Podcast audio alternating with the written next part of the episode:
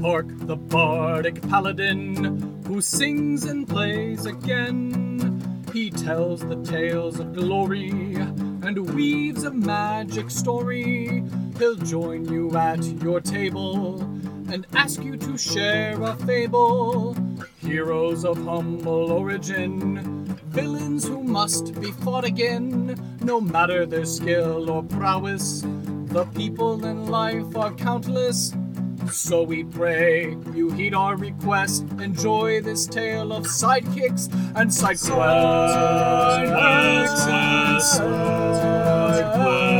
And side quests.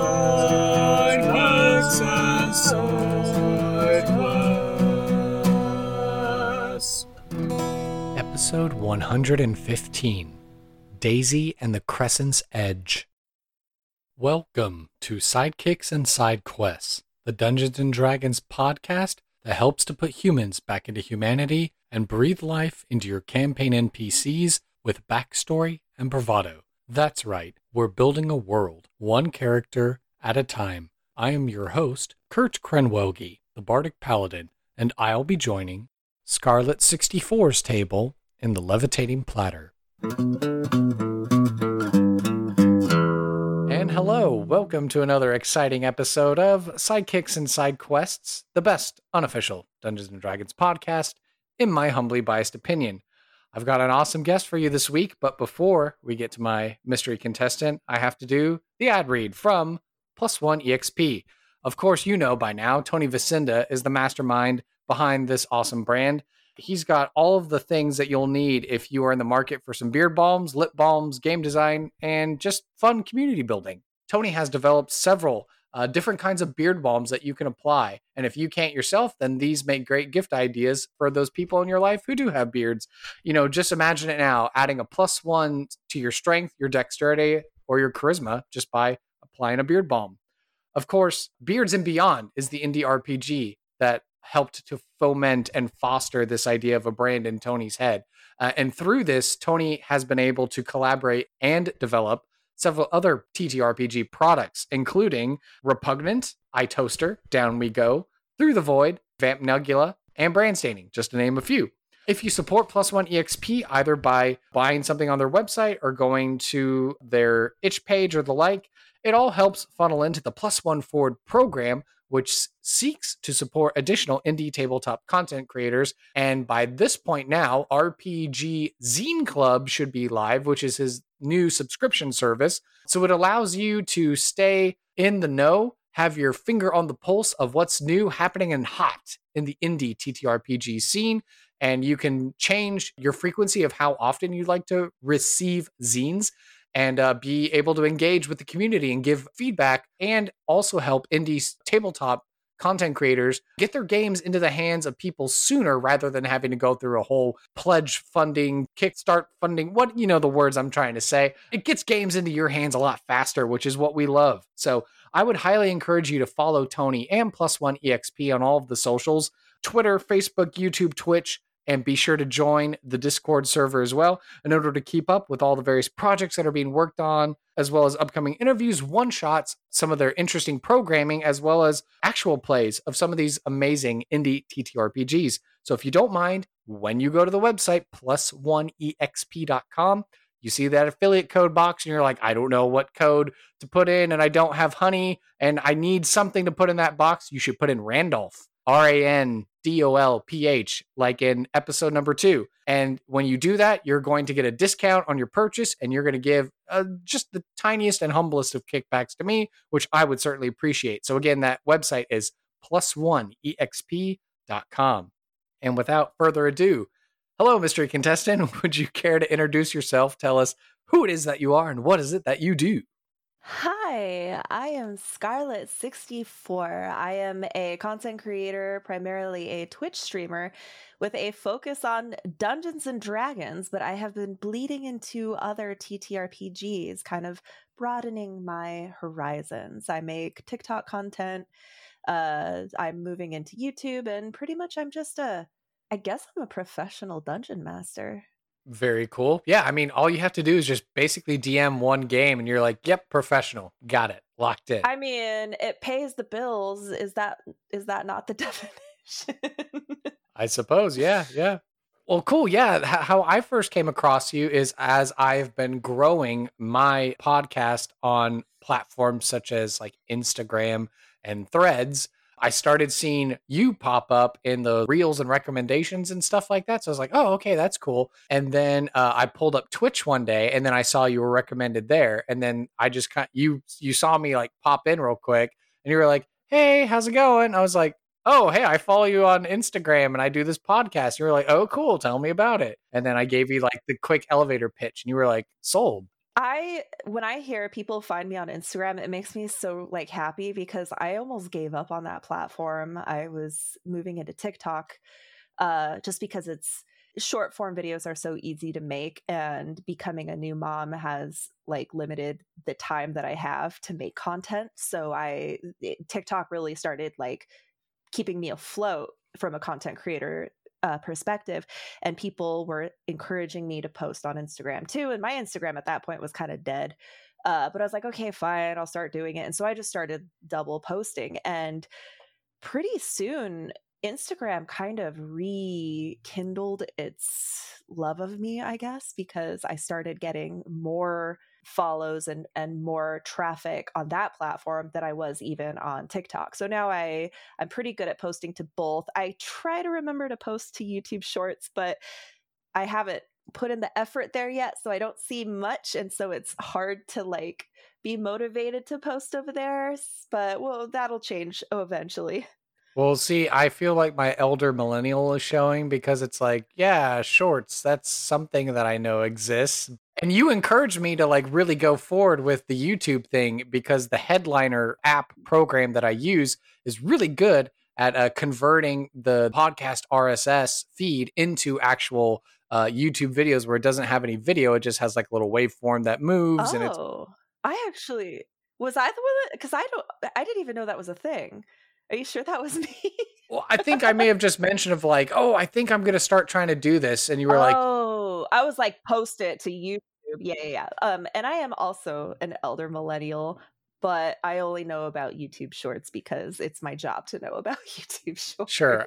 I know it of it as well, uh, coincidentally as well. But yeah, that's still something that like it took me this long until like yeah. spring of 2023 to be like, maybe it's time for the podcast to be on Instagram because it's for the longest time I just didn't think that podcasts were a thing on Instagram because it's all about beautiful pictures of beautiful people doing like uh, scantily clad whatevers and workouts and and you know thirst traps or whatever the the kids say nowadays. That's why I wasn't posting to Instagram is because I just don't have the energy to be thirsty. But I uh, it turns out that there's actually a pretty big Reels community there.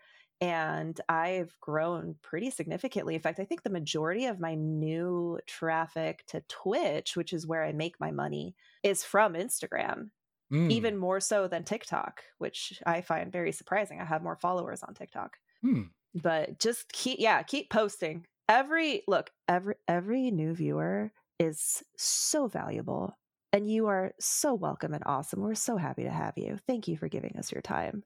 Well, there you go. Yeah. So that was certainly the encouragement that uh, I needed for this evening. So thank you. Well, coincidentally, at the time of this recording, I just checked it earlier. We're eight downloads away from hitting 9,400 total downloads for the podcast. So we're we're wow. chugging along, you know, in our fourth season here. So I feel like you've already alluded to it beautifully. But do you currently, or have you ever played Dungeons and Dragons before? Uh, okay. This answer is going to kind of surprise you. I played my first game of D&D at the end of 2019. Hmm, okay. I was talking about I've I've known about D&D forever. My brother when he was when we were little little kids, his best friend and his best friend's dads were like total D&D nerds. Never invited me to play with them cuz I'm a girl. Aww. And uh yeah, but I would sit and I would like kind of hear secondhand through my brother how it kind of worked. Like he would show me to the best of his. He, he was like eight, I was like 10. Mm-hmm. Uh, so I started like making maps and creating characters. I ended up coming up with my own like race class system based on my imagination and then would rope my other siblings in to make characters with me. So I was always like on board. I just didn't have anyone to play with until I was streaming one day on Twitch talking about how I never have played D&D but I've always wanted to and a handful of my viewers who were pretty regular to my channel were like let's play let's just make a game and play one of them was like I'll be the dungeon master and we set it up we picked Sunday to play and we have played D&D every single Sunday on my channel ever since. Wow. That is a miracle to have a consistent D&D group. That's amazing. So I was the only one that was consistent. I just kept swapping people out as needed because I was like, well, I can count on me. I'm streaming every Sunday anyway.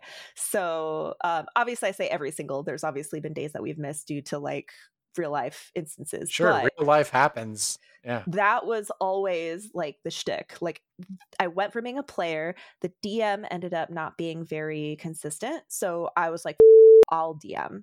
So I learned how to DM after just like maybe eight or nine sessions of being a player. And I've been stuck as the DM ever since. Well, there you go. Yeah. And so the name of this podcast is called Sidekicks and Side Quests. So we always like to ask the question of who happens to be your favorite NPC or sidekick character, whether they be from one of your games, uh, another RPG, or if not, maybe a piece of literature, history, film, television, etc. And why is this character your favorite NPC or sidekick character? I thought about this question pretty hard. I wanted to have a great answer. And I think I have one, but it was a hard one because when you think about when someone asks you, even like, what's your favorite game of all time? That's a hard question to answer because different games have been important to you at different points in your life. Uh, so I thought about it.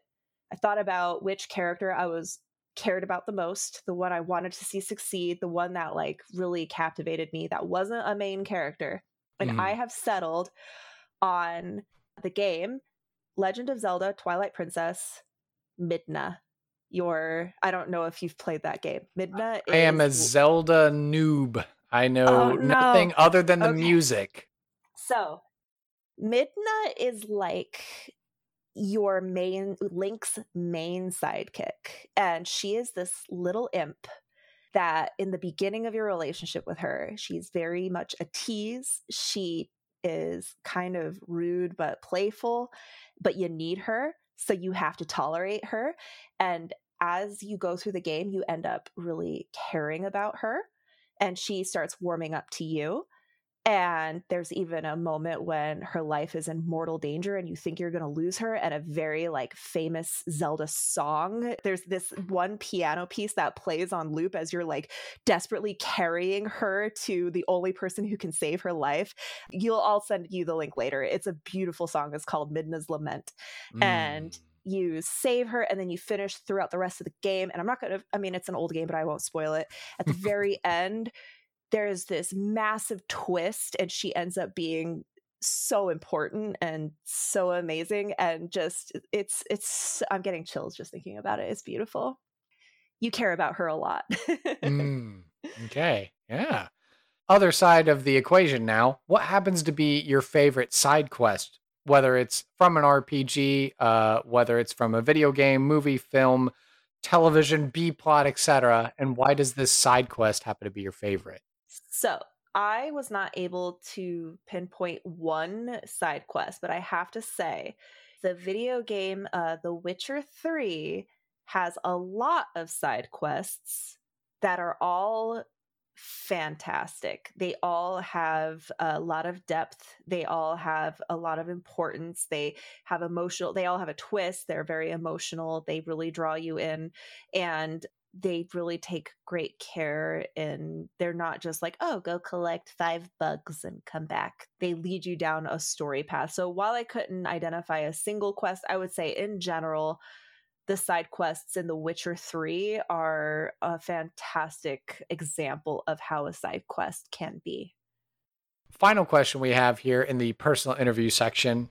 What are you passionate about and why? Well i can't say d&d because i think that's kind of the whole reason i'm here. Uh, I think I'm passionate about creation. I am an artist, a musician, and D and D and TTRPGs in general really kind of they empower that. And so I think as long as I'm creating something that other people can enjoy and get emotion out of it, that makes me very, very happy. Well, we've had the wonderful opportunity to learn more about Scarlet that I think it's time we head into NPC creation.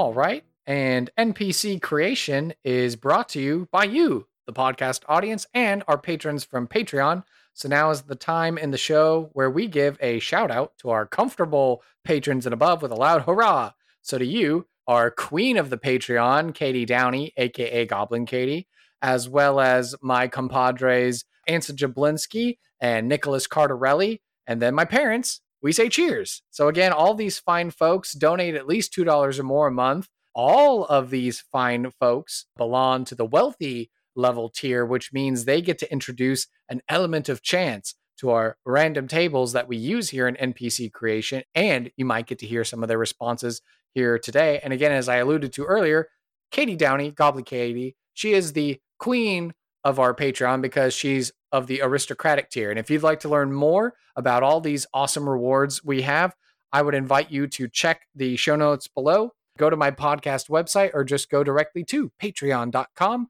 forward slash sidekicks and side quests to learn more about our tiers of membership in the Patreon community. Help us expand our operations in the levitating platter in this demiplane and worlds beyond.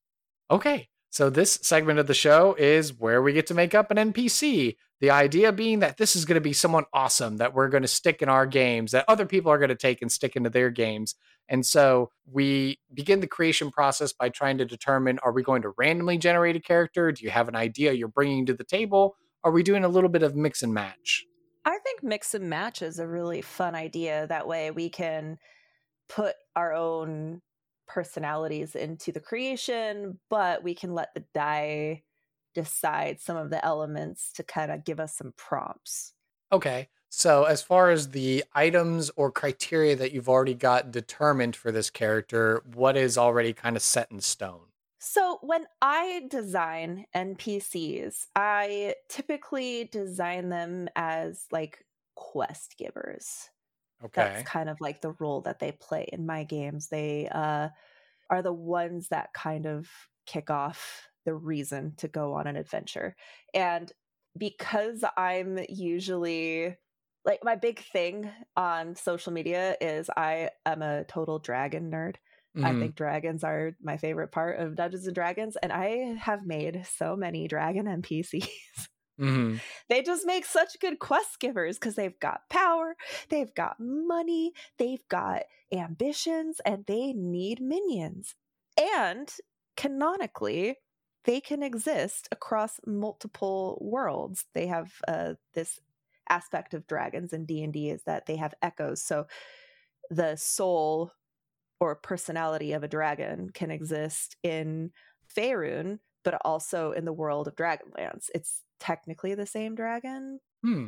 You know, it's like a multiverse. Essentially, you can make a dragon NPC and So it's like a variant situation with like Loki. It's like you have Thazradum in this realm, and then this is Thazradum variant in this other realm, and the variant in the other realm. so it's like a reoccurring character that you can drop into any game and it doesn't break the contingency. Interesting. So I do this a lot with my games. I have a different various dragon NPCs that have established lore, but they appear in games that have nothing to do with each other. So you've already kind of got the um, ancestry of our character today kind of locked in as far as like a dragon. Yeah. Okay. Let's do it. That's the only like guardrails we're working with the bumpers and the bowling lane. Yeah, because from there we can decide is it a benevolent dragon? Is it a malevolent dragon? Is it neutral? Uh, is it young? Is it like, yeah, there's so many, so many choices. And I get to flex some of my D&D dragon knowledge. There we go. Yeah, yeah. We we love to nerd out on this podcast. So we begin our character creation process with a character name. And if you would like to roll a d20, that will start us off at the races. Okay. 16. 16. Oh, wonderful. Uh, Oh, so no. your name was provided by our previous guest and my niece, Lexi, Daisy. Daisy? Okay, we can work with this. Okay. And then the next question would be ancestry, but if you kind of need a little more time to percolate as far as what kind of dragon. Well, here's the thing dragons can polymorph. So the ancestry that we're rolling for could be their preferred mortal guise. Oh, interesting. Good point. Yeah. So if you want to roll for that randomly, that would be a D100. Hmm. Okay. I've got my, let me grab my percentiles. I've been playing Call of Cthulhu, so I have my percentile dice ready to go. Okay, here we go. 65. 65 as I scroll down the list. Oh, okay, interesting. Okay, so this is something that I've actually homebrewed, and this may be one of the few times that a homebrew thing of mine has come into play. How exciting!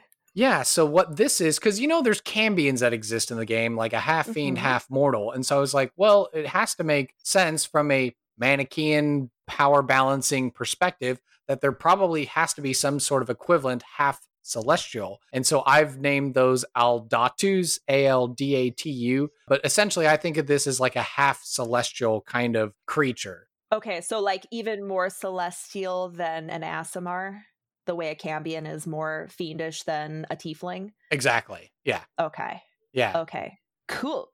So I think so far that is going to push our dragon into one of the metallics, but it depends on other traits too, because it doesn't automatically go gold or silver. You know, there could be, but I think we're going to go with a metallic dragon.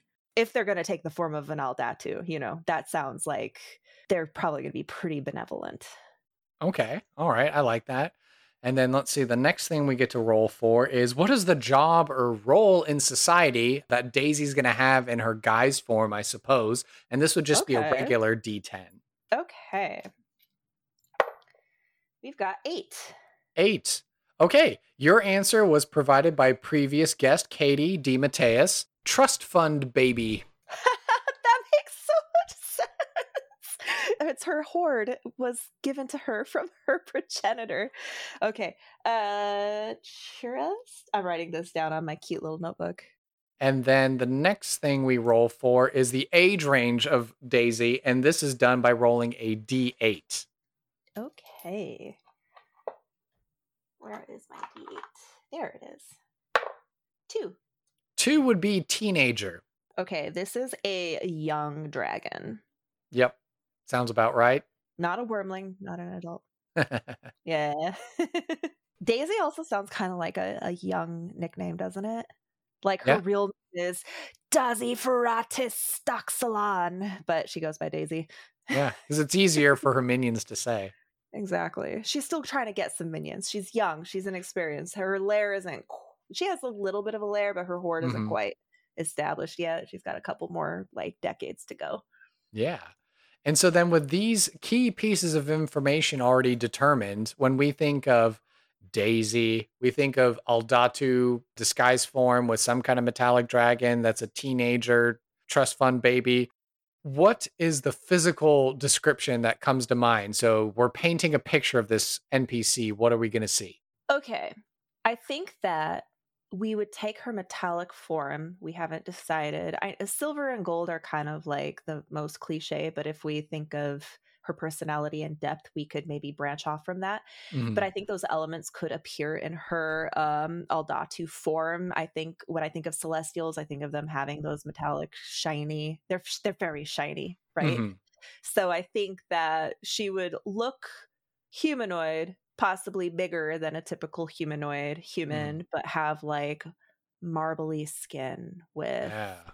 metallic runes carved into her arms and her hair being having a metallic sheen but she's young so it's like in a, a high ponytail you know Mhm. cheerleader-esque The image I just got in my mind, uh, just because I'm thinking of my niece Lexi, who suggested this name. I remember years ago now, because she's obviously older, but years ago, her being obsessed with the Trolls movie. And I know there's that one shiny metallic troll that I just, Uh-huh. for some reason, I just got a picture of that image, but I, obviously not like a, a cherubic baby sort of Aldatu, but a teenager one that's like I'm not like a troll doll. I'm like a real uh, authoritative kind of person. Oh, okay. She's a trust fund baby and she's a dragon. Dragons are very vain. They love money and they love showing their wealth. She dresses immaculately, way more than any teenager should.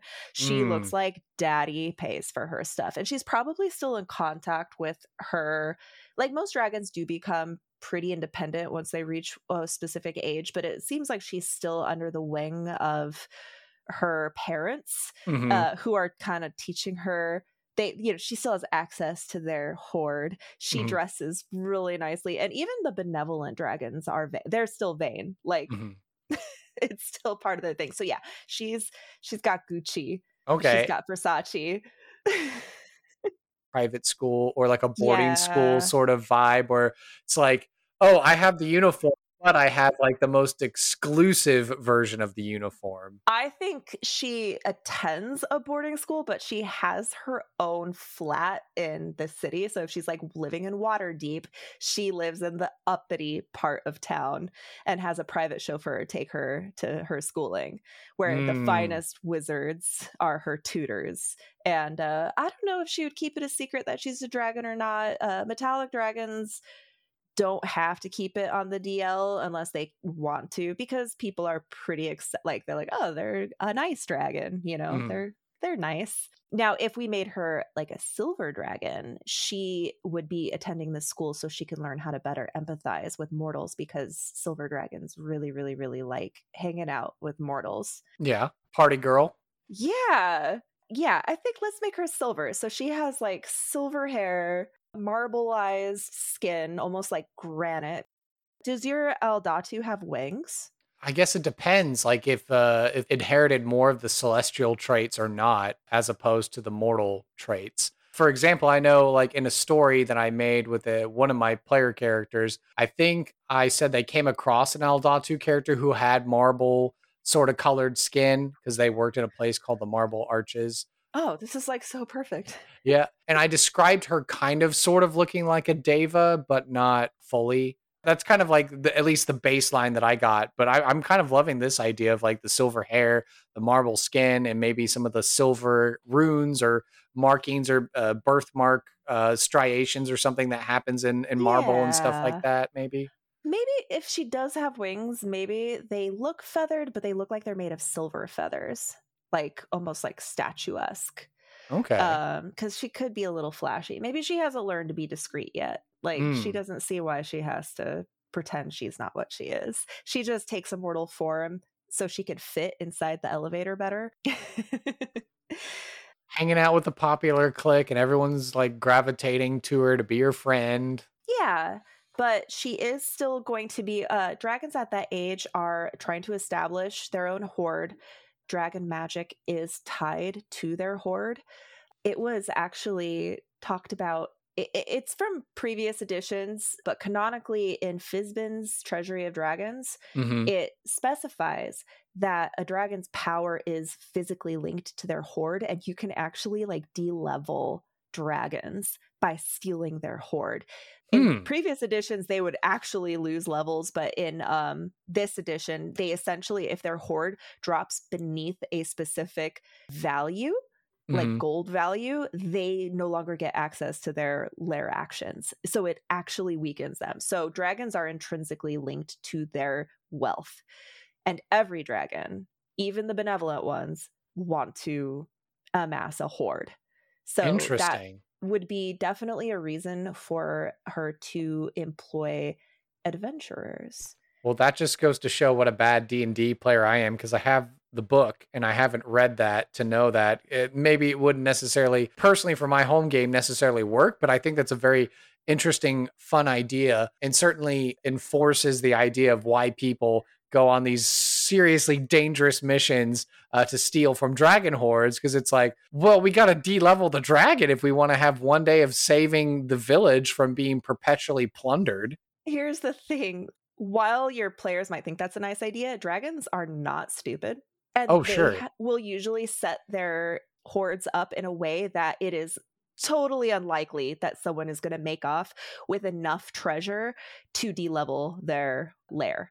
Like they would be like it's not coins. They don't have to have like I think it it was some weird. I don't remember off the top of my head. So let's just use the made up number of twenty thousand gold, just for Mhm. the sake of this conversation. Sure. They would have the majority of that. They would have fifty thousand gold in their lair, with thirty thousand of it is the value of the pillars that are holding the ceiling up. Like they know how to set this up in a way that it's virtually impossible to just take their lair away from them. It's Yeah. possible, but it's very unlikely. It's more of a the point of that in Fizban's is to emphasize dragons' innate need to build a hoard and how precious they are about it. When you steal it, you're stealing their power and they do not like that and they will not suffer that. So I think the point wasn't to suggest you should go and try this technique in order to get rid of lair actions. It's like way more complicated than it needs to be. I think it was just to really hammer home the idea that dragons and their treasure are one. Interesting. Although that did set up a very cool sort of, you know, if you're looking for some sort of absurd sort of one shot or just mini series or something like that, of like you have to ally the least likely allies. You get, you know, mind flayers, you get all these different groups who wouldn't normally team up. And it's like, okay, we need the Xorn to chew through the rocks. And then we need them to come up from underground and start ultimate draining heist. the ultimate heist. Yeah, it's like an ancient dragon, and it's like this ancient dragon is making life awful for everyone in this area. So we teamed up with the bad guys and the neutral guys and the good guys to pull off the ultimate heist. Now, to remind you, taking their hoard just removes your lair actions. That's still an ancient dragon. Sure, sure, sure. Yeah. but yeah, that could be that would if you wanted to build like a one shot around that, that would be very fascinating. You know, it'd be like Ocean's 11. Yeah, exactly. Yeah, because you were describing about like, oh, most of the values in the pillars. And so, yeah, I'm Yeah. imagining all the intricacies, like with Brad Pitt and George Clooney are talking to each other. And then it's like, well, what do you mean? Isn't the gold there? And it's like, no, no, no, it's the pillars, you see. And it's like, and then that's why we have this guy sneak in through the portable hole on the roof and then start to d- undo the columns. The 40 foot tall, 20 foot round columns. we got to remove them and then we open the arcane gate underneath the column. So then it just goes into yeah. the astral sea. Yeah. All that to say, treasure is really important to a dragon, including Daisy. And she definitely would be hiring players to help her acquire uh, important pieces for her collection. And dragons do have treasure preference. They all love coinage, obviously, Mhm. but they often, their personalities dictate what types of treasure they like. And since Daisy takes the form of an Aldatu, I think she would have a particular interest in religious artifacts. Ooh, okay, interesting. Yeah, and is that like a family thing, or is that like she's formed it on her own? Well, so silver dragons are again benevolent. They're more likely to dragons don't typically worship gods. They're not from Toril. Although Bahamut is and Tiamat are platinum dragons that did achieve godhood, though uh, dragons themselves are typically not the w- worshippers. But I maybe she's interested in becoming a god herself. She's inspired by Bahamut and uh, thinks that if she can acquire enough power, divine power, that she can, if she surrounds herself with religious artifacts, maybe people, kobolds at first, but then Mhm. later other people will come around and start deifying her. So maybe her goal, her hope is to become a benevolent demigod or even like a lesser god. Oh my gosh. Sorry. No, just uh I'm thinking of this if she, you know, she's a teenager and if she gets swayed by the wrong people, it's not a like a, a benevolent thing of like, oh, I'm learning about religion and all these uh artifacts and stuff like that because I really want to aspire to this thing in a positive way. Someone bends her ear the wrong way and, and with a teenager brain and suddenly it's like prosperity gospel sort of Mm. nonsense. I mean, it's she in her heart. She's like, if I get the power of a god, she's a teenager, right? Right. Then I can help mortals more because then I Mhm. could answer their prayers. They're so lucky to have me. But yeah, you're right. She would be very impressionable. Like, and a devil could potentially manipulate her, disguise themselves if they can outwit her because she is only a teen yeah. uh, which in dragon years is like between the ages of five and a hundred or something like that. Right. But still, in the grand scope of dragonhood. The quarterback in the high school boarding school is like, hey, I think it'd be really cool if you did these like mean things. Oh, sure. Yeah, I'll do that. And yeah, Or- don't buy into these bad ideas. Trick her into acquiring artifacts that are dangerous. Mm, yes, the book of vile darkness. but this so this actually makes her a potential npc for good players and evil players too because it could be the evil players are attempting to corrupt this dragon by helping her air quotes helping her uh implanting ideas of grandeur and pushing her along i don't i don't know how corruptible D&D alignment is kind of interesting. Like the good dragons are good and the bad dragons are bad. I kind of like it to be a little bit more flexible than that. Like the Mhm. metallic dragons have personality traits, but they're still like unique. They're Sure. individuals and you could have a a jackass silver dragon. Sure, yeah. And a teen, you know, so the teens are still learning. You know, they're still not Mhm. fully actualized uh, adults in Mhm. society. So, as we're thinking on uh, these ideas, I think it is always helpful for NPCs if we can kind of summarize them in three adjectives. So, what three adjectives would you choose to describe Daisy? I would choose glamorous. Like, you know, G L A M uh O U S. Yeah, she's definitely about the flossy flossy.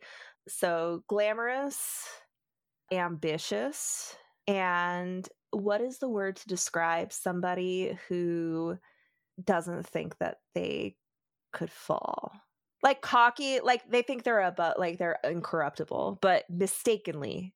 Right. So they're not bad, but you know, they're like cocky's the wrong word. yeah, I was going to say it's not hubris. it's not like she's not self-righteous but she, she it's like a teenager you know how teenagers think they're invincible Right. They also think that they're infallible as well. So, fallible. right I mean, in the regular form of fallible, meaning that you fully have the ability to be wrong in things and not correct Right. on things. right so when she gives quests to the adventurers she'll speak with authority like she knows what's up but you could have her accidentally give wrong information like she wants an artifact she thinks it's better it's used better in her hoard, it's for the good of everything but she's like missing so much context and Mhm. information that she's a bit misguided Hmm. Yeah, like this artifact is here for a specific reason because it's meant to plug uh, this portal to one of the nine realms of hell. And if you remove it, then she suddenly the foresight to to realize that because she didn't bother doing the research because she's Mm. a teenager.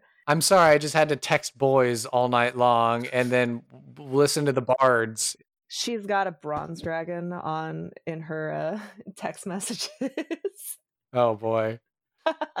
and then mom and dad have to come down and be like, "Why are your grades failing? Why why are you doing poorly in school?" It's just a human wizard. It's not like he knows anything. I'm gonna be so much smarter than him in like 200 years. Oh boy. oh boy. Look, I rolled. This is what the dice decided. This is I what the dice decided. decide It's this. just getting a little too real. It's just You- getting a little too you real. You told me it was a trust fund baby. Okay, Trust This fund baby. my fault. and listeners, if this is getting a little too real for you in your life, you can just leave us a comment on social media and just let us know how well the dice did this episode. So, uh, but what I really like about this concept is that the dungeon master now has the tools to have a straightforward, good dragon send you to get artifact, bring back, you get rewarded, cool. But if they want to add nuance, if they want to, you know, more intense, she Mhm. makes mistakes, there is a twist, she was wrong, you know, or you're Mhm. evil and you're trying to trick her, you know, there's just a lot of options you can make her be what you need her to be in your Mm. campaign. okay.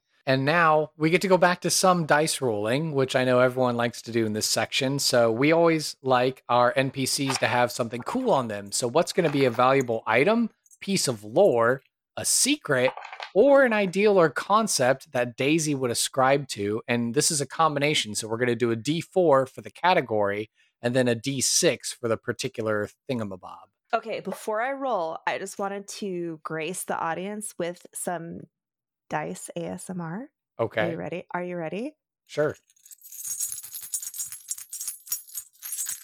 Is my is my microphone picking it up?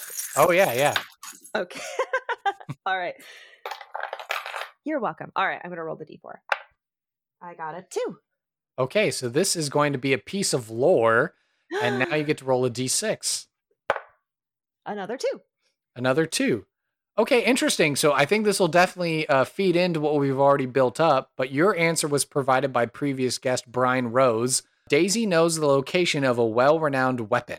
So maybe perhaps like Mm. some kind of Holy Avenger esque sort of a thing. Yeah, that's like perfect because she'd be like, "Hey, I know where this Holy Avenger weapon is. Go get it for me." It Exactly. perfect next to my Chanel bag. Yep. Yeah. do you want to like uh just vaguely say a weapon or do you want to like actually describe what this weapon is? We could describe it. Yeah, if you want. Okay.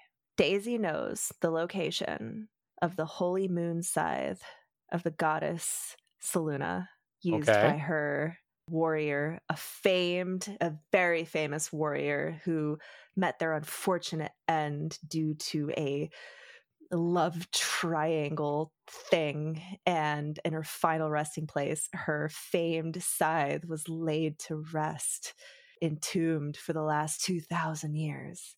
And that's Mm. like so romantic. And I would love to have that in my bedroom. It'll bring me good luck when it comes to love.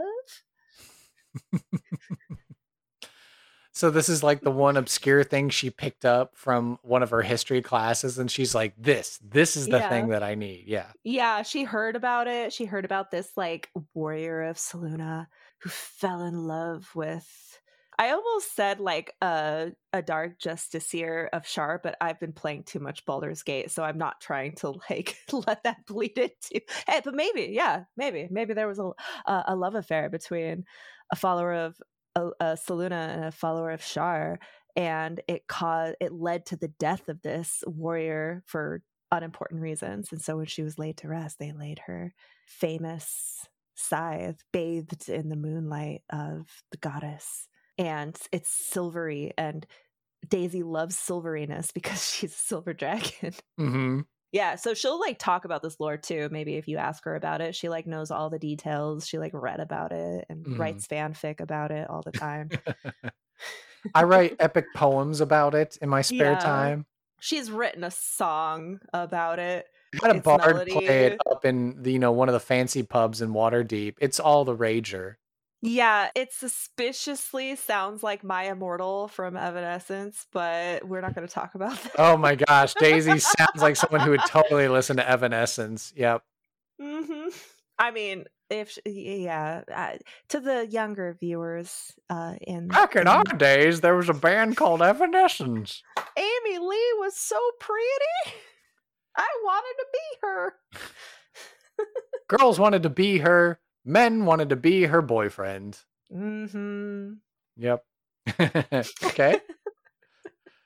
Fair enough. Yeah. Yeah. So this is cool. Yeah. So get get the holy scythe uh from the tomb. Okay. Yeah. what, what would it be called? What's like a the silvery side? No, that's so cheesy. Uh, yeah, sure. The holy scythe. I was The gonna like scythe. come up with an amazing name for it. You know what I do as a DM when I need to come up with a name of something on the fly because Mhm. I roll a die and then I use that die to determine which of my players, and then I put them on the spot and I just say, "Yo, what's its name?" And then I write, and that's its name. That's the name for the rest of the campaign. Oh boy. well, if you don't want to put that much pressure uh, on your players on the spot, certainly, you know, a dungeon master or a player character who's going to use this NPC Daisy and their backstory can maybe perhaps come up with a name. See, I was thinking of like Luna something, or, you know, I would usually take the concept and maybe translate it in a different language and manipulate it a little bit in that way. So it has like some sort of tangible realness to it. What about like the crescent blade? Because it's a scythe and the crescent, Crescent blade, moon. yeah, because people are like, "Oh, crescent blade. blade, that's going to be like a cool axe or sword or something like oh, that." Oh, the and they get there. edge. The crescent's edge. I like it. Yeah, because people are going to be like, oh, that sounds like a heavy metal hammer, maybe not a hammer, but a scythe or uh, a sword or something like that. And if they get there and she hasn't told them, they're like, a scythe? Like, really? you- this? Do you think it'd be like a two-handed scythe, like Grim Reaper, big, like, or do you think it would be like a like a hand scythe? Maybe like a hand scythe, you know, because it's kind of like maybe kind of like Moon Knight in that way. Uh, you know, just like Okay. handheld and, and personal up close.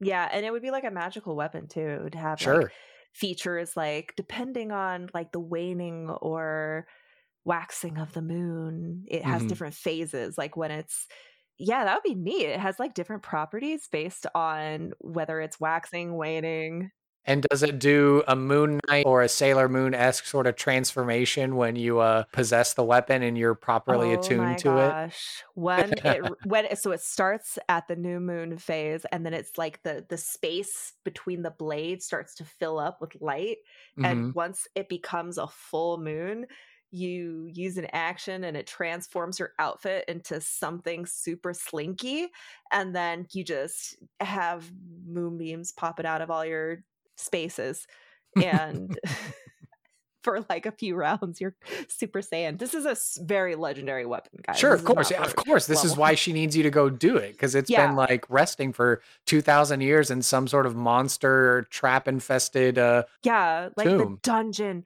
the dungeon of the sailor moon the Moon Sailor. yeah oh my gosh how d where has this evolved Yep. i love it Then She that's what you can get with a few dice rolls. Yep. And i and the know and the banter between two people. i did not expect to be making a lunar celestial npc when i thought dragon when i thought dragon i was like okay we're gonna get like black dragon who's like really into the mud and the swamp and poison and but here we are daisy Yep. And you may have already alluded to it earlier of what you're thinking that this particular quest is going to be. And if you want to stick with that, that's fine. We also have the ability to randomly generate a side quest if you want to roll the last dice, which is going to be a Absolutely. D12. I like rolling dice, so we're gonna do that. Um, okay, I have my d12. That's a six. Okay, interesting. And you can tell me if you like this or not, uh, but this response was provided by previous guest Legal Kimchi. Assassinate a government official and blame someone else for it. Okay, hold on. We can work with this. We can work with this. Oh, you do want to work with this. Absolutely. Oh boy. okay, repeat that. Uh, assassinate a government official and then blame who on it? Blame someone else for it. Frame the assassination on someone else. Okay. So obviously the government official has to be corrupt. Sure. Is this a quest to get the weapon or is this something its own thing? It could be its own thing, or if you want to make the two together, let's address it as its own thing and if we can tie it in the end we will sure. maybe she finds that uh, she found out that her boarding school headmaster who Mhm. is like on the board of education for the city of waterdeep or wherever she's going to Mhm. school Sure. Baldur's gate he is actually in league with some devils from the third layer of hell Mhm. and uh, he needs to go Sure, yeah. I mean, she's a silver dragon, so naturally she's going to take it upon herself to get this Yeah. done. and she's gonna have you pin it on another corrupt official who they famously butt heads hmm they're like rivals with each other but they're both like one deals with devils the other one deals with maybe like genie or mind flayers like they're against each other so she could Sure. get you to assassinate one and pin it on the other so he has to go to jail clean up the city Interesting. Okay. The only way that I could think to tie them in, aside from knowing about the location of this well renowned weapon, would be like if they're hoarding or hiding information on the magic item. I actually have an idea. the official who has made a deal with the devil hmm is unkillable, except if the blow is made with a weapon that is fits the description of the crescent's edge. Mm. So you have to get the crescent's edge in order to commit the assassination. Interesting. He's like immune to everything except for divine power that has slumbered for a thousand years, and that's the only one she knows about. Interesting. Okay. Yeah. Yeah. Oh man. Yeah. So obviously being a headmaster of this boarding school and probably not trying to do anything to arouse suspicion. Yeah, it's like why would anyone know that this guy can't be killed unless he's like doing really shady things, working in this secret society or whatever, trying to undermine Waterdeep or whatnot.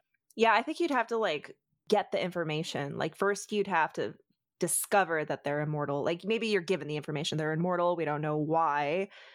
Do some reconnaissance to figure out what his weakness is, and then you can send them on a quest to discover the weakness, whether it's like eavesdropping on a conversation with him and his devil patron or finding the documentation like something you'd have to figure out or maybe you actually contact the devil and are able to like figure out how to get information like what are the bounds of this contract? I can offer you something in exchange for information on the terms and service of your little thing. Yeah it could be oh this sounds like a whole campaign holy crap it's not a one shot anymore it's a it's a whole side quest.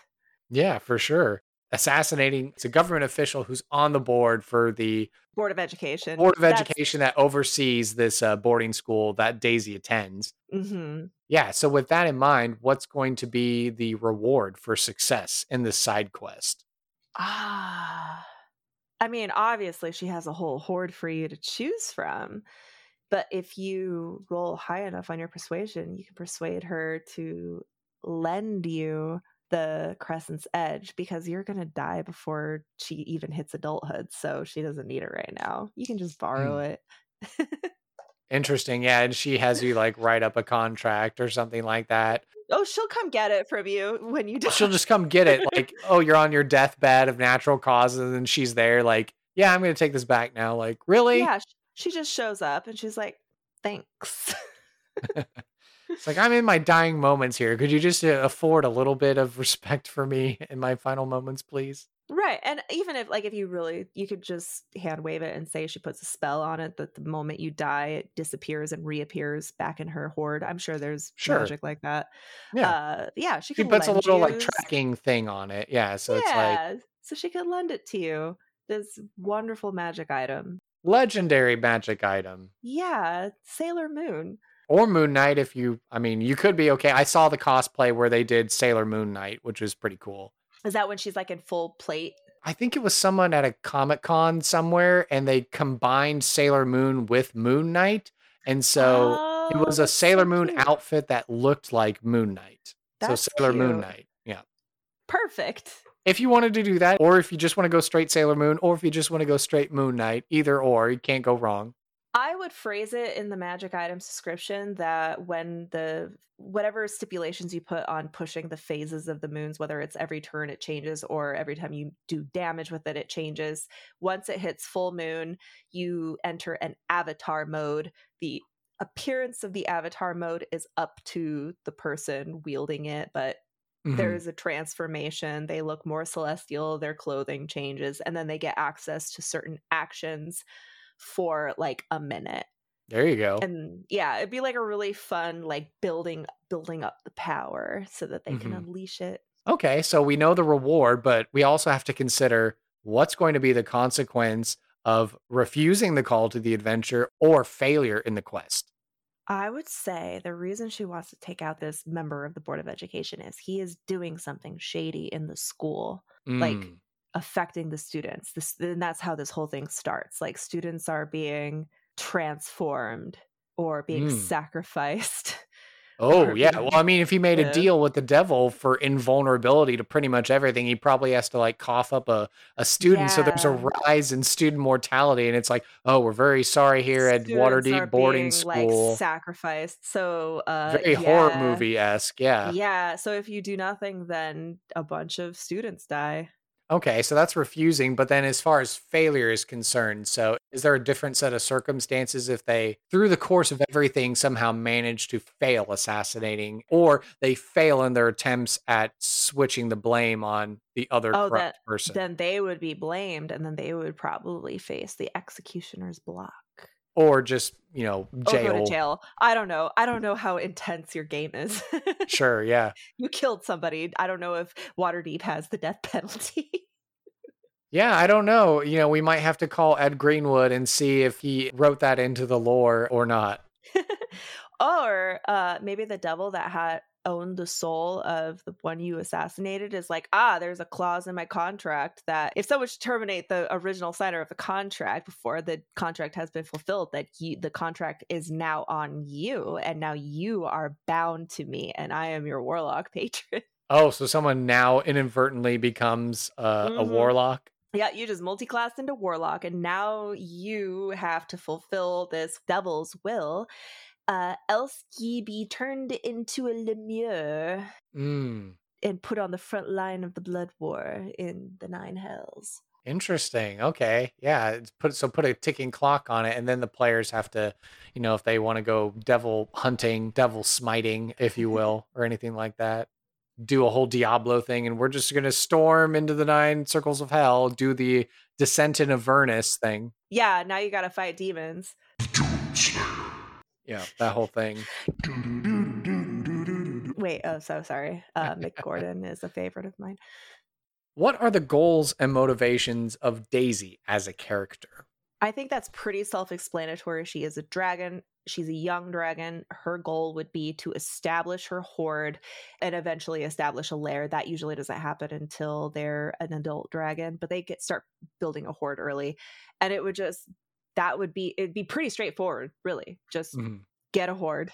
And you were imagining the swankiest of swanky pads in the Oh yeah. downtown of uh, What's so Waterdeep. funny is a swanky pad in Waterdeep is still probably nothing compared to the potential of a an adult or an ancient dragon when it comes to how fabulously wealthy they are.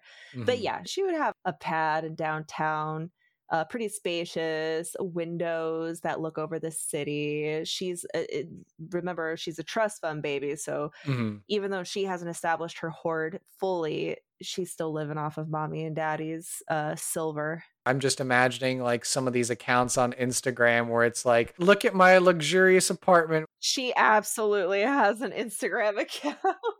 She has the D&D equivalent of an Instagram account. She does paid sponsorships. yeah, she's a socialite. I think she'd be pretty popular. Now, as a silver dragon, I feel like she would engage in a bit of philanthropy, but it's mommy and daddy's money, so she has to like she hasn't gotten her own wealth in order. She'll she'll do like charity, but more it's more about like convincing other people to donate. to Mm. certain causes but she is still a silver dragon silver dragons are um altruistic despite being fairly vain and still think they're better than everyone else so i think she's she wants to be good she wants to be seen but again she's young so She just hasn't gotten that life experience. she's bedazzled by the adoration so she Mm. makes appearances at soup kitchens and at like homeless shelters and orphanages Well, maybe she goes to the temples and stuff like that. She's so interested in religious artifacts and stuff like that. So she goes to Bahamut's temple. Being from the Catholic world, we try and be authentic and real, but sometimes there are those accounts that are like quote unquote rad trads. she'd be too proud of her cleavage though to like be that trad.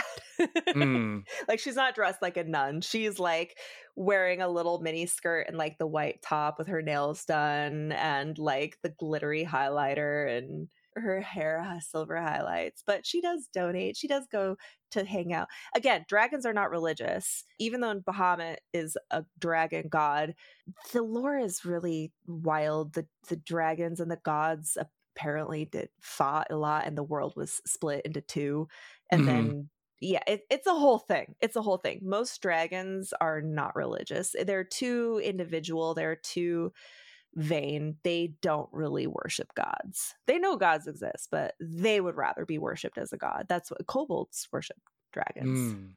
Yeah. a lot. But she would appreciate the art that religion, and I think she aspires to be venerated, and that's why she does show up and do, you know, philanthropy because she wants to get the cred. Mm.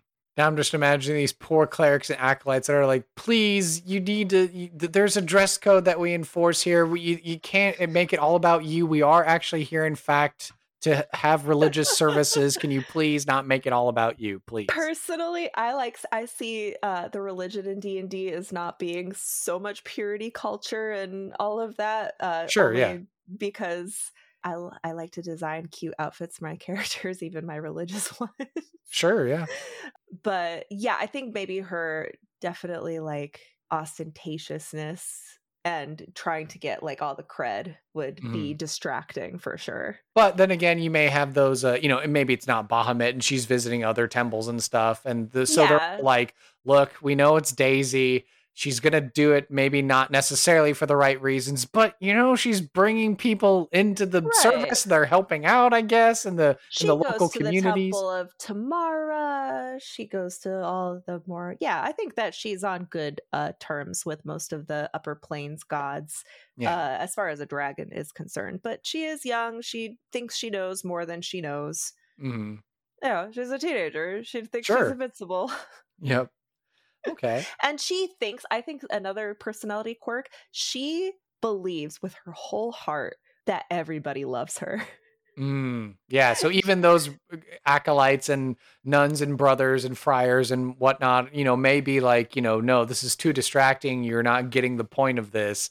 And then she's like, well, you know, they're they're just great and all this stuff. They all love me. I feel like they would be a little afraid to tell her anything because she is a drag. Sure, sure, she has more hit points than they do. And she has a breath weapon. sure. so I don't know if they would say it to her face, but They might take Yeah. that into prayer or something like that, and they'll just be like, you know, this is something that I struggle with. I think other dragons think she's obnoxious. Mm, that's oh, that's how much of a teenager. Okay. Yeah, I think other because I don't think I don't think mortals understand dragonness. Like maybe wizards, you know, the learned, the scholars, they understand how dragons work. Your Mhm. average person has no idea. It, a dragon is like dragon. Yeah. So especially she's if she's in this half celestial form probably most people are going to be like startled and like oh there's an actual angel here like you know maybe like afraid to approach her in the temples or whatever because they're like just give her a wide berth let her have her space don't disturb her focus on what's going on. Do you think maybe she goes from like church to church to give like little talks on how to stay positive and maybe maybe. She yeah she goes around she gives motivational speeches in her um aldatu form. Maybe that's Mm. why she has an aldatu form. It's for like the theatrics of it. Yeah yeah certainly people are more likely to pay attention to you if you're like this half celestial sort of creature that Yeah. not witnessed every day. Yeah. Yeah and i think that people when they don't know who she is really they're like totally starstruck by her. But like an adventuring party around fifth or sixth level would be like oh it's like a half celestial interesting. Oh it's a a, a young dragon interesting. So they might not be as bedazzled but they would be willing to like wor- like who doesn't want to work with a dragon And then, how do these goals and motivations of Daisy affect her general personality? how do her goals affect her personality? Mm, i think that while she tries to maintain a veneer of righteousness she would probably be impatient with anyone wasting her time.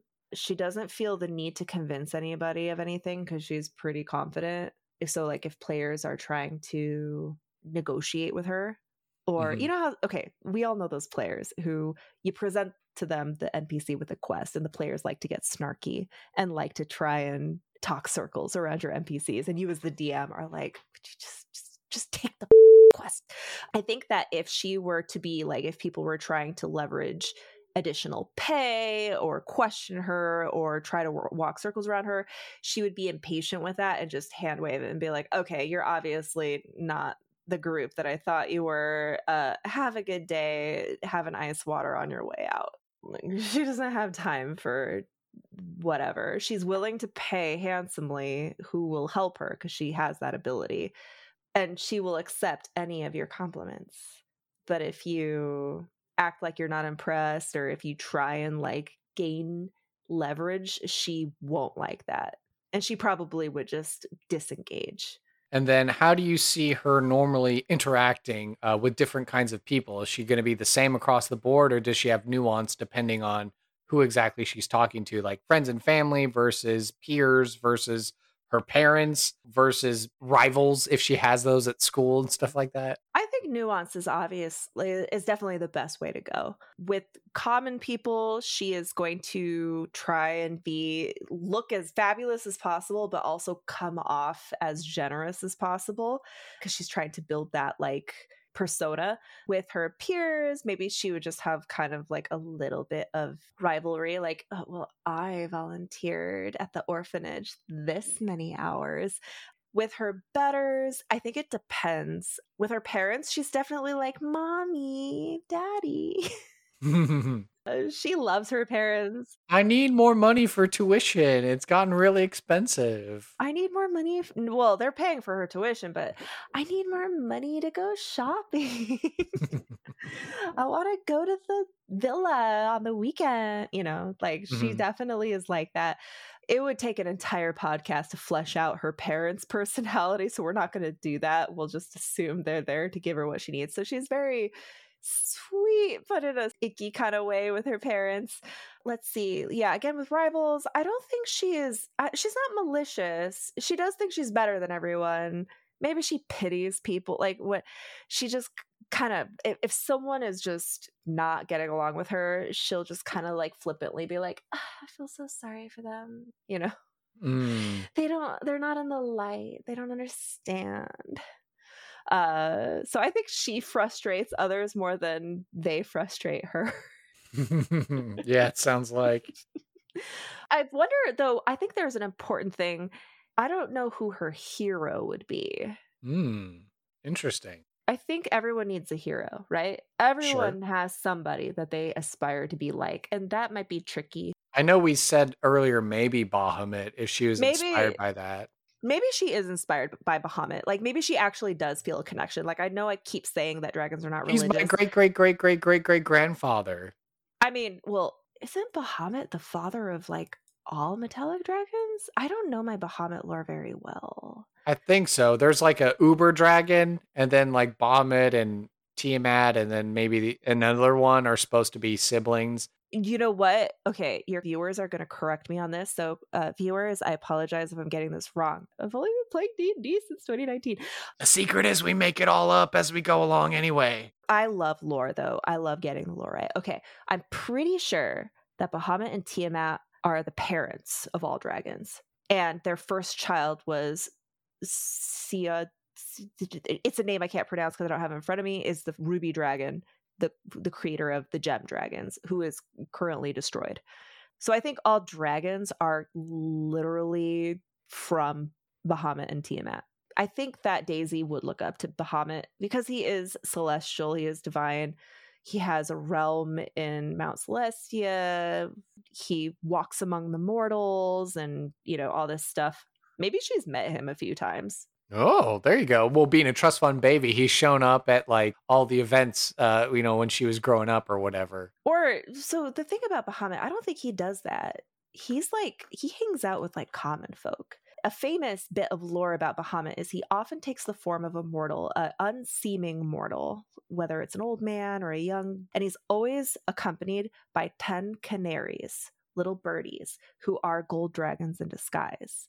Uh, a lot of people love that little bit of lore. So maybe she like bumped into him. She like obviously recognized him, and it was just really inspiring how he inspired the people around him. They all looked up to Mm. him, even though he was kind of humble. And she just, yeah. So maybe she does, even though she has this haughty teenagery thing, she is all about Bahamut. Thinks he's super dope, not in a worshiper god sort of dynamic, because again, dragon, but that's like her hero. Like Mhm. she is definitely influenced by him. Although I like to imagine a party that works really hard with her and maybe not the more self interested aspect. And maybe they do convince her, like, you know, you got to serve someone. And if you're not picking a god to serve, you're basically only going to serve yourself and, you know, live a hollow sort of existence. So maybe actually turning to Bahamut as your Lord and Savior may not be a bad thing after all. yeah, actually, I love the idea that, and I like to do this with my NPCs. Their end story is not written, the players affect the direction they go. So Mhm. that by keeping that open ended, that could be you could make her more diligent in her following of Bahamut. Or you could just help her steal the Crescent's Edge and murder her headmaster. that too. Uh, does uh, Daisy have a particular accent or language uh, she speaks with? Are there any idiosyncrasies in how she acts? Hmm. I mean, I know we're doing like affectations of like a typical teenager, but is that how we're imagining her talking? Yeah, that's a good point. I guess so. She's living in Waterdeep. The only character canonically that I know is from Waterdeep is Gale from Baldur's Gate 3, and he just has a very British accent. Okay. but she's also a dragon, so I wonder if uh, using an exotic accent or a different accent hmm rather would help differentiate her. I'd have to think about that. I think she would. Hmm. What's more exotic than the UK? it's like Siberian or like Cajun French or what, you know, something like that. Honestly, my advice when it comes to using accents and voices for DMs is use what you know. You don't have to use an accent if you don't know how to do accents and be respectful if you do Sure. choose to use an accent. So I feel like that's really just up to the DM. I think though that beats you would like checks you would be would sound very posh hmm and sound rich. Mm. I think Yep. whatever because that could translate to so many different things, right? It could be Sure. Depending on which culture you associate with posh and rich. exactly. Just yeah, so you can just push on posh. I think that would be like the wisest way to tackle that. What impact has Daisy made on the world? How has she shaped the local area? Oh, so I think that she does tons of philanthropy phil- phil- philanthropy. So she probably has made a small impact, you know, she reads to orphans. She probably meets with wealthy individuals in the city to convince them to invest in different charities. Maybe Mhm. she works with charities, like she's an actual liaison with charities because she has so much charisma. Dragons have so much charisma. Mhm. So she goes on behalf of certain charities, you know, like Orphans of Waterdeep or Mhm. Education for Orphans of water I don't know. You- the you Widows Fund or something the like that. Fund. Yeah. So she works with them and goes to galas and events and convinces the patrons of the city to donate to different charitable causes. And she is given lots of lavish gifts for her work and effort. Mhm. Which adds to her hoard. Exactly. Like they like she wants this for her hoard, right? Like she Mhm. gets she gets product all the time. But that's like her pretty much most of what she does, I think, is not only does she attend a school of magic, but she uh, uh goes to events that are charitable. Like nonprofits and charity are like her main thing. And that Mhm. might be actually where the players would meet her, would be at like A a, gala. charity ball or a gala. Uh, she's like there introducing people and meeting with people, and and I think that eventually, as she grows in her own wealth, she would then become a patron of different charities. Like, or maybe if she already has a wealth, the charities are coming to her and she's donating to these different charities. It depends on where she is in her journey. Does Daisy have any current problems that prevent her from being a bigger player on the stage? Is it her age? Is it what she's doing with her schooling and or is it something else? I think, yeah, her age and just lack of resources. Mommy and daddy only pay for so much. She needs to make her mark as a dragon. She needs her own hoard. She needs her own lair. And until she gets those things, she can only influence others. She can't do her thing. Well, it sounds like we've learned a lot about Miss Daisy here that I think it's time we throw her into a random encounter.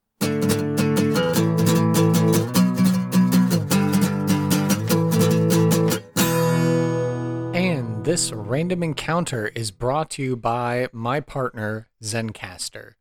Now, if you had asked me, how do you even begin to start a podcast years ago when I first began with Blank Tape and then the very early portions of Sidekicks and Sidequests, I would have told you, man, I don't know. Me and my best friend just kind of had to figure it out together, and we found um, a podcasting platform we liked, and you know, it took us years to figure out how to learn the ins and outs of it to make it work for us uh, the best that we could.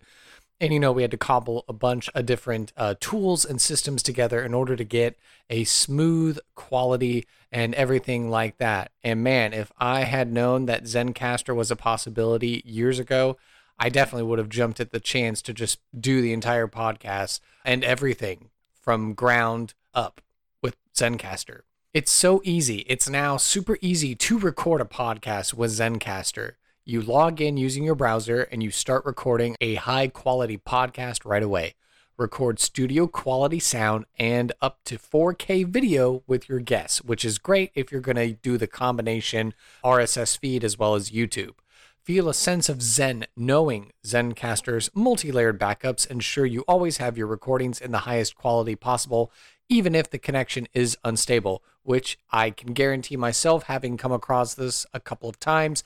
It's really great that the system is able to back up the recordings. So if you have a mild panic of like, oh no, my internet hiccuped on me a little bit, well, you can always go back in. You're like, oh, thank goodness that Zencaster was here to record them all. So it's an all in one service. If you have ever thought about podcasting before and realized that you need a lot of different tools and services, like I did in my early days, those days are done. With Zencastr's all in one podcasting platform, you can create your podcast all in one place and distribute to Spotify, Apple, and other major destinations. Go to zencastr.com forward slash pricing and use my code SIDEKQ podcast and you'll get 30% off your first month of any Zencastr paid plan. I want you to have the same easy experiences I do for all of my podcasting and content needs. It's time to share your story. So I hope that you out there in podcast land, you're going to be inspired now. You're going to take this chance, you're going to take this sign, and you're going to go now and start your own podcast using Zencastr. And before you know it, you'll be a pro like me. So thank you so much to the sponsor. Be sure to go in the show notes in order to get all that information. And without further ado, back to the podcast. So the random encounter is a uh, point in the show where we like to do a little bit of a role play, a vignette, a scene, a slice in the life of Daisy, the silver dragon Aldatu trust fund baby teen. I think I said all that right. Um, I think so you the, got it right. Yeah. So the question becomes what kind of scene are you interested in showcasing her off in? Is this going to be her meeting one of the podcast NPC characters? Is it her having a, you know, a flashback scene with her parents go before she goes off to school? Is it like a day in the life of Daisy in class or whatever kind of scene you're interested in, what hmm. you think would hmm. showcase Daisy the best? Oh my. I think perhaps the meeting the players potentially. Uh, a podcast adventurer character and then be able to give the side quest that way you think? Yeah i think she would well here let's see. I think that it would be at said gala. Okay. She's socializing. And then that's where she'll meet the character. she'll character? approach the character and offer a quest.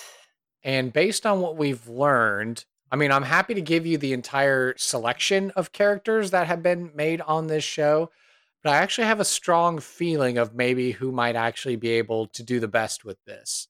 I'll go through the whole list and then I'll tell you who I think is the best. So, of the characters that have been made on this podcast, we have Duncan, the recklessly brave adventurer for hire, happy go lucky, no task too small, no feat too daring. We have Sonia, the warrior woman who multiclassed into a paladin who serves to redeem the undead. We have Korak, the lawful evil arcane trickster roguish dwarf. We have Chrisley, the herbalist, botanist, wood elf druid, who then multiclassed into a cleric to become a priestess of the living memory. We have Orion, who's the astral elf illusionist wizard. And then we have Agape, who is the lilac colored tiefling wild magic sorcerer that's like Feywild inspired who just multiclassed into a archfey warlock pact. Oh, Sorry, I was going to say who just multiclassed into an archfey. Holy crap! archfey pact uh, of a it, warlock. And so those are the wow, I guess seven characters that have been created on the podcast. Listeners, keen listeners, super duper awesome listeners, uh, which I know is everyone, but if people remember our episode that we did with Moose who was the dressmaker of the Feywild, her reward was that she made you a special dress that could just transform magically into this cool ballroom thing. And since you were talking about like, oh, they should meet at the gala, I was like, well, Sonia has like an amazing dress that she made because she successfully helped out in that random encounter for that particular character. And so I thought maybe Sonia might be a good choice, but maybe one of the other characters speaks to you and you think it would be better if one of those other characters showed up. Funnily enough, the one that caught my attention for this, the one that Daisy would hone in on, mm-hmm. sounds like Duncan. Oh, really, As you Duncan? Said no task too too small or too great. Mm-hmm. And our dear Daisy is looking for someone she can send on a very dangerous task. I don't know how Duncan arrived at this gala, but I think she would he would stick out like a sore thumb, which is why she would notice him as she's trying to like finesse a an older couple over some she's like standing by the hors d'oeuvres chit chatting mm. uh, potential patrons to a charity that she's representing kind of sloshing around her little uh, martini glass she old enough to drink she's a dragon teenager, but she's probably like 57, 58. You mm. know, she takes the form of a younger girl. She had to get carded at the door. They're like, mm, okay, yeah. fine. she's like, I'm a dragon. Uh, she's gonna be like holding her glass, talking, laughing loudly at their jokes. She's like, and then she'll kind of like glance to the side and make eye contact with Duncan. But what does she see? Sure, yeah. So where we last left our hero Duncan, he was finishing up in the mines, in the underground, in the uh, in the dungeon complex, because uh, he met Rosewald Daybrace and Finn Wheatley and Aurelie, who were the goblin siblings who had opened up their little uh, safe zone in the dungeons. And so after Duncan had completed uh, that adventure, found himself back in, I think it was the Royal City nearby, we'll say is where this uh, gala event is being held and where this prestigious magic academy is and such. Yeah, Duncan found, because of his success on his recent adventures, was politely given this invitation to attend, very hastily get some nice clothes put together. So he kind of looks, he definitely looks out of place because the one thing that gives him away is the loafers. He's wearing deerskin loafers with these magic coins in the loafers. And for just some reason, he just can't quite find the will to actually take them off. So he's wearing like a very formal, like fitted, you know, proper gala attire, but the shoes are what make him stick out like a sore thumb. And he's being polite and he's regaling people with these tales of adventures he's had and stuff like that. And he's just like, oh, I'm just so happy to be here. And well, this is really po- polite and nice that the city, uh, you know, that I got this invitation from so and so to be able to attend this event. And so then I guess he looks over and he sees this uh, half celestial kind of staring him down, whether that is just purely being a teenager and doing her thing. Maybe he at first interprets it wrong as like, she's trying to be flirtatious with him and he doesn't know how to react to that or something. But I guess he'll just kind of like be like, uh, hello, nice to make your acquaintance. Uh, she would she would kind of saunter over and she would notice his loafers. She would have overheard his boasting of adventurous tales and she would smell the dungeon still left in his scent as a dragon. She is very perceptive. Mm-hmm and she would just kind of like grab one of the martini glasses off of someone walking by on the tray and and hand it. Quite the adventurer you are.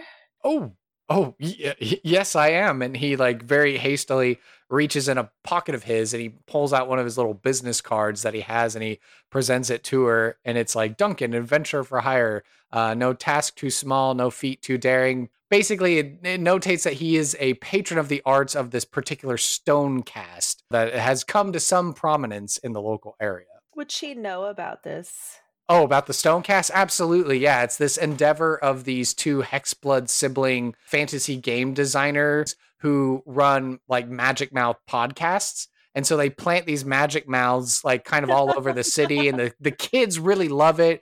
And they're exploring like game design, but then they're also doing like these thrilling actual play type adventures of several characters. You know, that's part of their meta narrative as they're developing this game and stuff like that. And so the kids love it. The, right. the adults are kind of confused as to what it is, but the kids love it. So she'll she'll regard this uh, business card and then look back at Duncan, kind of drinking him in.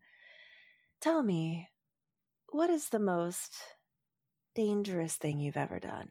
Oh, the most dangerous thing I've d- ever done. And he has to sit and think, you know, so he starts going off on some of his adventures, talks about, well, the, I mean, there was the one time I had to go into the Feywild to go help uh, Lily the Narwhalicorn find her mate. So, like, the Feywild is no.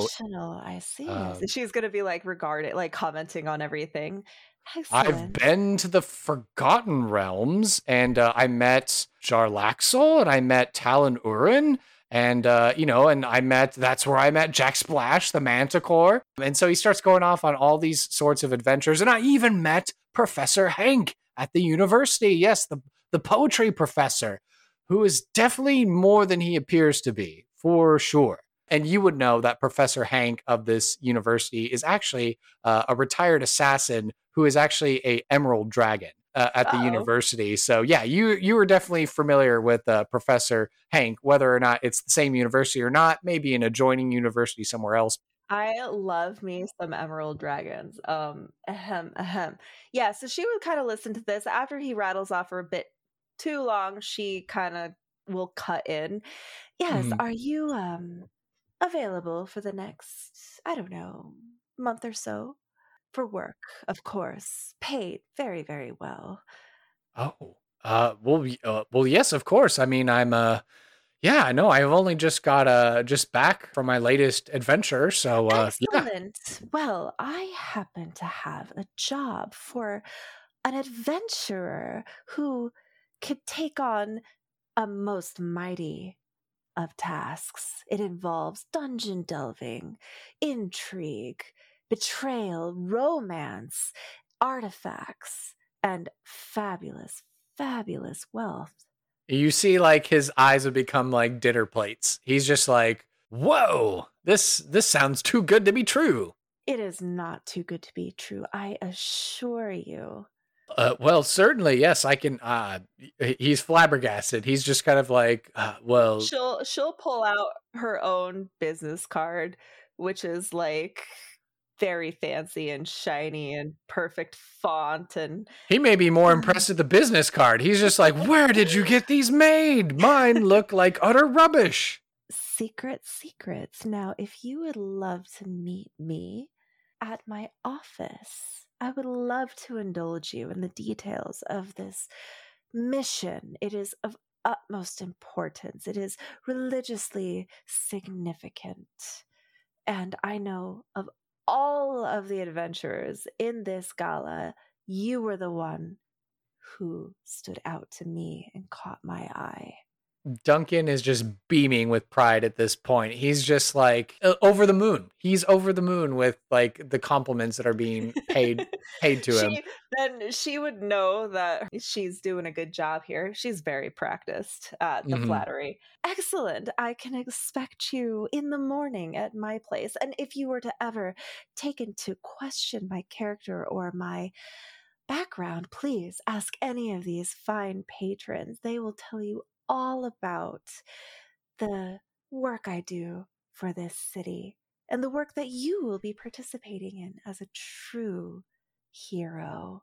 And maybe as a uh, formal custom and just being polite in this kind of society whether or not whatever it may be I- i'm thinking like the equivalent of like he goes to like thank her by like kissing her hand and asking her name. How, whatever that ends up translating into uh, an actual game but basically he wants to be polite and stuff like that and like get her name but he also wants to show her like respect She'll- and yeah, kind of stuff. like she'll kind of like musically giggle or whatever and be like, "You may call me Daisy."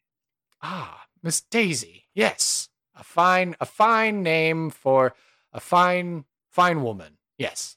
And then as like people are kind of watching because she is known in the circles, she'll kind of like put her arm around him and face force like face him towards the crowd and just kind of like wave a little bit like a photo op kind of thing. Like, yes, yes, this is my new champion, everyone. They're like, oh.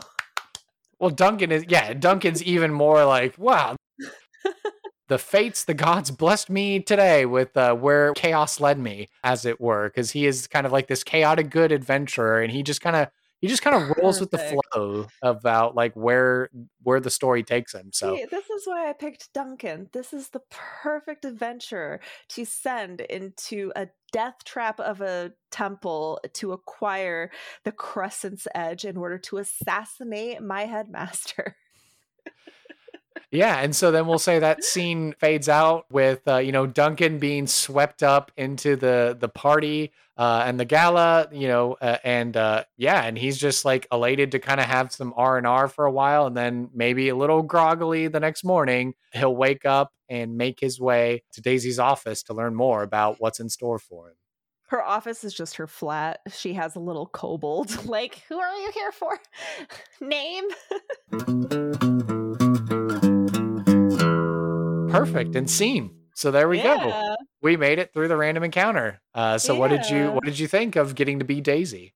Dude, I think she's gonna be in one of my future games. I hope so, and then people can listen to this episode and find out her origin story.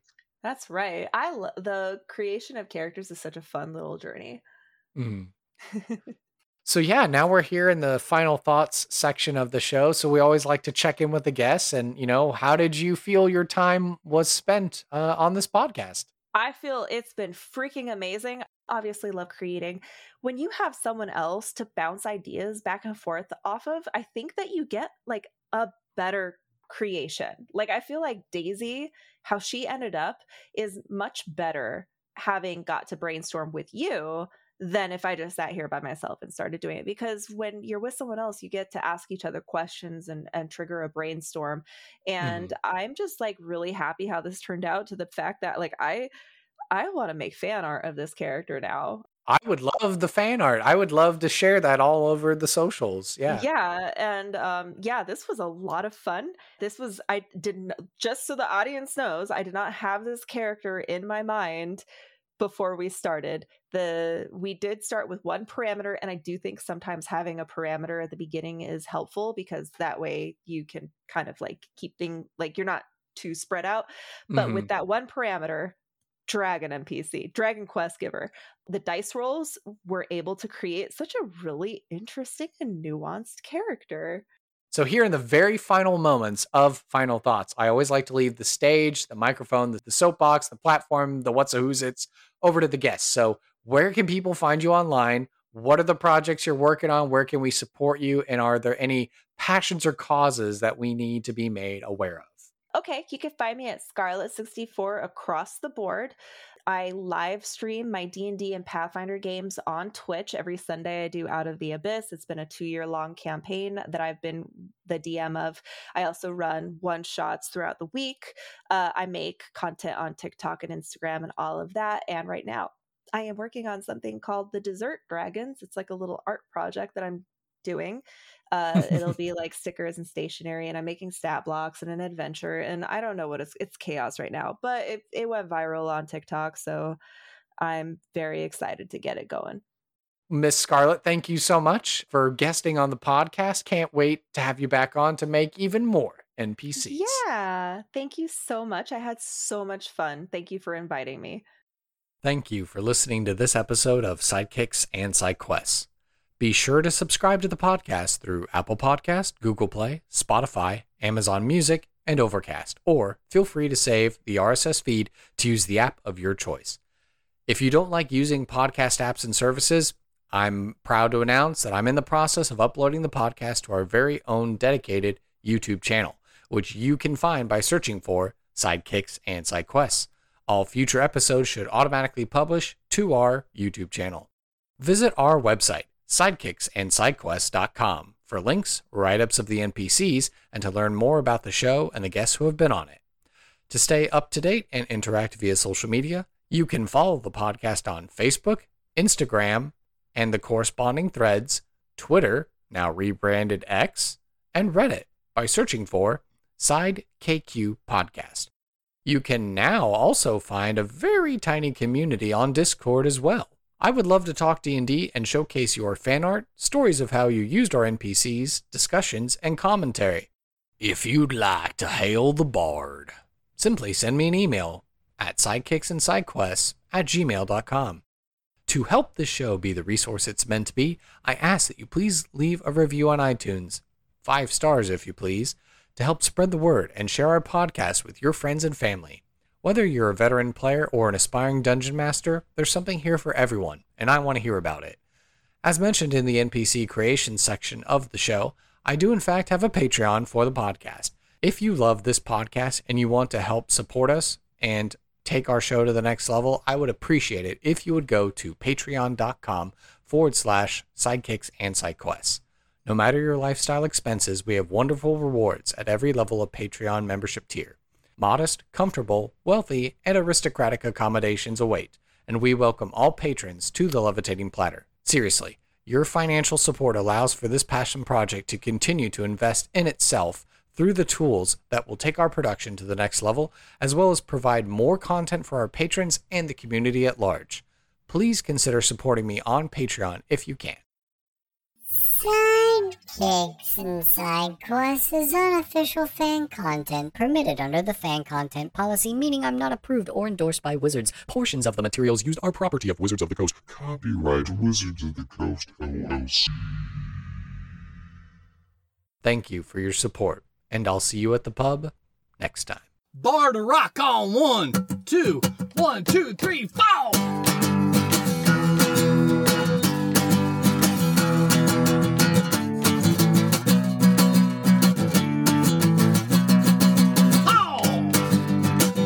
psychics and psychoists.